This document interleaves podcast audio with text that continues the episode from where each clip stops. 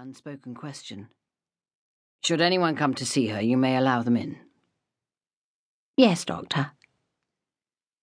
The nurse made a move towards the next bed, hesitating and glancing over her shoulder with one winged eyebrow raised when the doctor did not immediately follow her. She too was tired and hungry. It had been a long night, and her feet ached miserably. She yearned for the relative peace and quiet of the tiny ward kitchen, where she could enjoy a refreshing cup of hot, sweet tea and a slice of buttered toast. But she was too well schooled in the rigid discipline of her profession to allow her impatience to show in front of the young houseman. She was, after all, just a nurse, and must always defer to the superior intellect of the male physicians, even the junior doctors, like this pale faced young man who looked as though he was going to collapse at any moment. She stood with her hands folded meekly in front of her, and her eyes cast down. But in her imagination she could hear the singing of the kettle on the gas ring and smell the heady fragrance of Darjeeling as boiling water was poured onto the tea leaves. In spite of his desperate need to sleep and entering an almost dreamlike trance, Dr. Harcourt found himself wishing that the girl's delicate, translucent eyelids would flutter open to reveal what he was certain would be a pair of blue eyes. But they remained stubbornly closed, as if weighed down by the crescents of thick, corn coloured eyelashes that rested on bruised smudges above sweet cheekbones. Her hair had not been shaved, as had been the custom in past times, but had been confined to a white linen cap and escaping tendrils of sunlight gold gave a tantalizing clue as to what this fragile creature must have looked like before the shipwreck that had almost cheated her of her life. The sister could stand it no longer, and she tut tutted beneath her breath, hastily covering her lapse of etiquette by tucking the girl's stick thin arm back beneath the covers. I doubt if anyone will come to see her after all this time, Doctor. It's been nearly three weeks since the accident. Dr. Harcourt came back to earth with a jolt. Yes, uh, of course, he said hurriedly. Just make certain that she's kept well hydrated, sister. I'll stop by again before I go off duty this evening.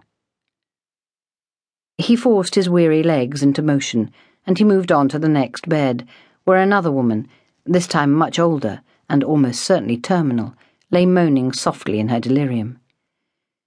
She was, the doctor decided, noting the sickly colour of her skin and the shallowness of each painful breath, much closer to meeting her maker than she had been when he'd examined her last evening.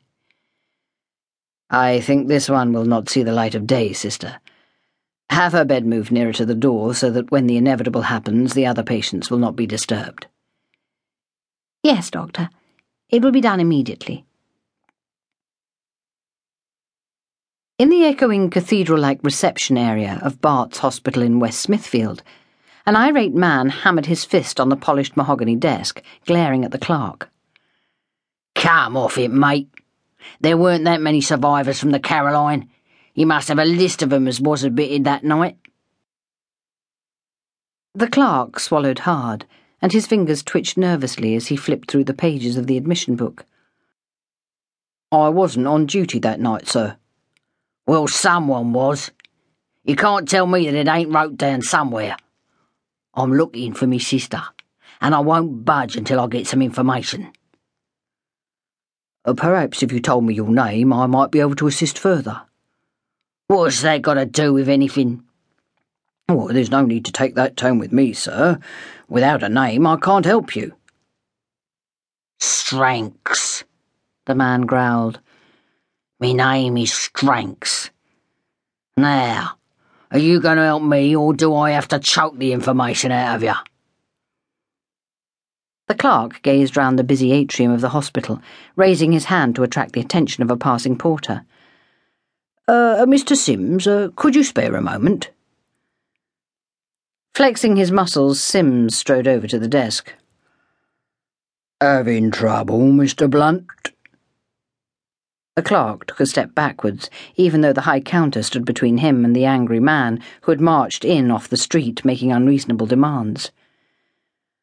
This gent seems to think we're keeping something from him, Mr. Sims. I've told him that I'm not in a position to give out the information he requires. Look, mate. Stranks modified his tone as he stared up at Sim's lantern jaw and beetle brows drawn together.